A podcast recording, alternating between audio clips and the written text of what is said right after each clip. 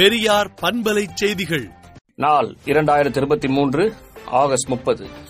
வழக்குரைஞர்களும் சுயமரியாதை திருமணத்தை நடத்தி வைக்கலாம் என்ற உச்சநீதிமன்ற தீர்ப்பு வரவேற்கத்தக்கது என்றும் நூறு ஆண்டுகளுக்கு முன்னர் பெரியார் சொன்னார் உச்சநீதிமன்றம் இன்று வரவேற்று தீர்ப்பளிக்கிறது என்றும் திராவிடர் கழகத் தலைவர் ஆசிரியர் கி. வீரமணி அறிக்கை விடுத்துள்ளார். சென்னையில் நடைபெறும் மழைநீர் வடிகால் பணிகளை முதலமைச்சர் மு க ஸ்டாலின் இன்று ஆய்வு செய்தார். தமிழ்நாட்டில் இன்று முதல் மூன்று நாட்களுக்கு மழை பெய்யக்கூடும் என்றும் பதினான்கு மாவட்டங்களில் இன்று கனமழைக்கு வாய்ப்புள்ளது என்றும் வானிலை ஆய்வு மையம் தெரிவித்துள்ளது. திடீர் மயக்கம் காரணமாக மருத்துவமனையில் அனுமதிக்கப்பட்ட அமைச்சர் மா. சுப்பிரமணியன் வீடு திரும்பினார்.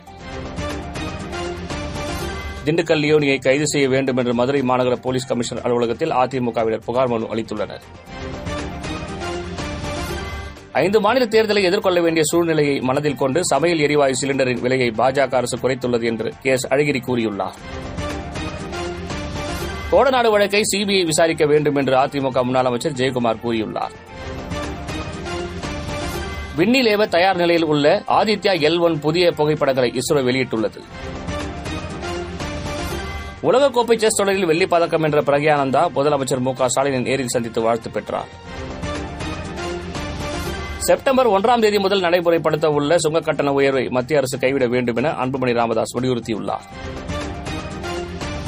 செந்தில் பாலாஜி ஜாமீன் மனுவை விசாரிக்க சிறப்பு நீதிமன்றத்துக்கு அதிகாரம் உள்ளதா என்பதை உயர்நீதிமன்றம் முடிவெடுக்க கோரிக்கை விடுக்கப்பட்டது. திருவள்ளூர் மாவட்டத்தில் முதல் முறையாக மாற்றுத்திறனாளிகளுக்கு சிறப்பு தொழிற்பயிற்சி மையம் தொடங்கப்பட்டுள்ளது. இதில் சேர்ந்து பயன்பெறுமாறு கலெக்டர் அல்பி ஜான் வர்கீஸ் தெரிவித்துள்ளார். தேர்ச்சி விகிதத்தை அதிகரிப்பதுடன் மாணவர்கள் இடைநிற்றல் இன்றி பள்ளிக்கு வருவதை உறுதி செய்ய வேண்டும் என கல்வித்துறை அலுவலர்களுக்கு அமைச்சர் உதயநிதி ஸ்டாலின் உத்தரவிட்டுள்ளார். ராகுல் காந்தி பிரதமராக வந்தால்தான் கப்பலூர் சுங்கச்சாவடி பிரச்சினை தீரும் என்று மாணிக்கம் தாகூர் எம்பி கூறியுள்ளார். உக்ரைன் மீது ரஷ்யா நடத்திய குண்டுவீச்சில் பொதுமக்கள் இரண்டு பேர் உயிரிழந்தனர்.